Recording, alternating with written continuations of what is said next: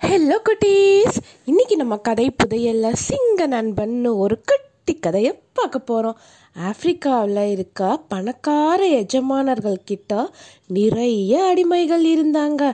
அந்த அடிமைகள் தப்பு செஞ்சால் என்ன தெரியுமா தண்டனை?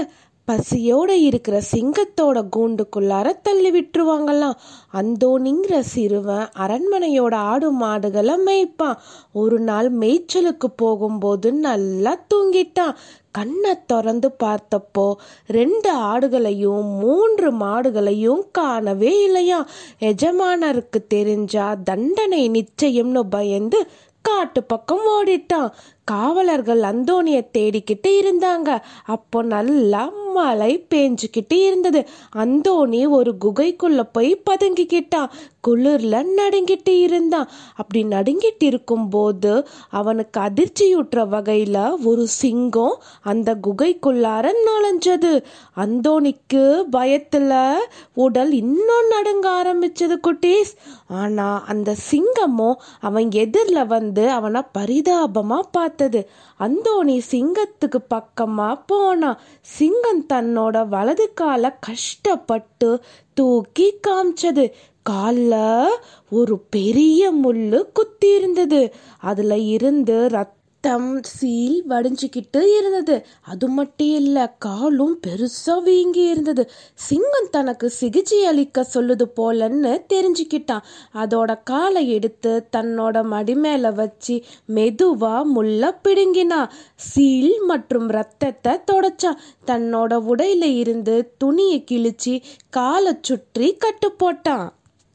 சிங்கத்தோட வேதனையும் தீர்ந்தது. ரெண்டு பேருமே நண்பர்களா மாறிட்டாங்க. ரெண்டு பேருமே குகையிலேயே வாழ்ந்துக்கிட்டு வந்தாங்க. சிங்கம் வெளியே வேட்டையாடுறதுக்கு போகும்போது அந்தோனி பக்கத்துல இருக்க மரங்கள்ல உள்ள பழங்களை எல்லாம் பறிச்சு சாப்பிட்டுக்கிட்டு வந்தான்.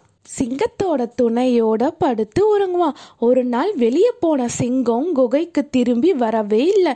இரவும் ஆனது. அப்படி இருந்தும் வரவே இல்லை. தன்னோட நண்பனுக்கு என்ன ஆச்சோன்னு கவலையோட படுத்து உறங்குனா. பொழுதும் விடிந்தது. அப்படி இருந்தும் சிங்கம் திரும்பி வரவே இல்லை. ரொம்ப கவலையோட இருந்தான் ரொம்ப தூரம் போகிறதுக்கும் அவனுக்கு பயமா இருந்தது. எங்க காவலர்கள் கிட்ட மாட்டிக்குவோமோ அப்படின்னு நினைச்சான் என்ன ஆனாலும் பரவாயில்ல. சிங்க நண்பனை கண்டுபிடிச்சே ஆகணும்னு நினைச்சான். துணிஞ்சு சிங்கத்தை தேடி அங்க இங்கன்னு அலைஞ்சான். அப்படி தேடிட்டு இருக்கும்போது காவலர்கள் அவனை கண்டுபிடிச்சிட்டாங்க.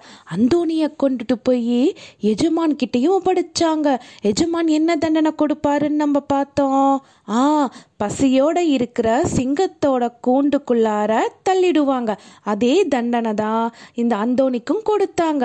சிங்கம் தன்னை சாப்பிட போகுதுன்னு நடுங்கிக்கிட்டே இருந்தான். என்ன ஆச்சரியம். சிங்கம் தாயை கண்ட குட்டியை போல அவன் பக்கமா போய் படுத்தது. அதை பார்த்த எல்லோருக்குமே வியப்பா இருந்தது.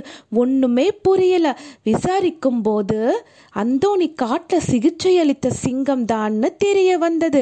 அந்தோனிக்கு தான் தேடிட்டு இருந்த சிங்கம் இதுதான்னு புரிஞ்சது. எஜமான சிங்கத்தோட நன்றிய வியந்து அந்தோனியையும் விடுதலை செஞ்சாரு.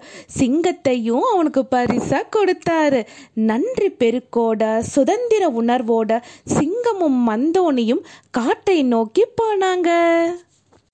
இந்த கதையோட கருத்து என்னன்னா செய் நன்றி. ஒருத்தர் நமக்கு உதவி செஞ்சாங்கன்னா அந்த உதவியை நாம் மறக்கவே கூடாது.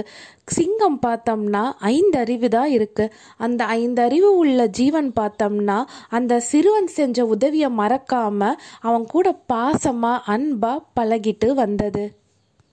அதே மாதிரி நம்ம ஒருத்தருக்கு நல்லது செஞ்சோம்னா நமக்கு நல்லது தான் நடக்கும். இந்த கதை உங்களுக்கு பிடிச்சிருந்ததா குட்டீஸ்? பாய்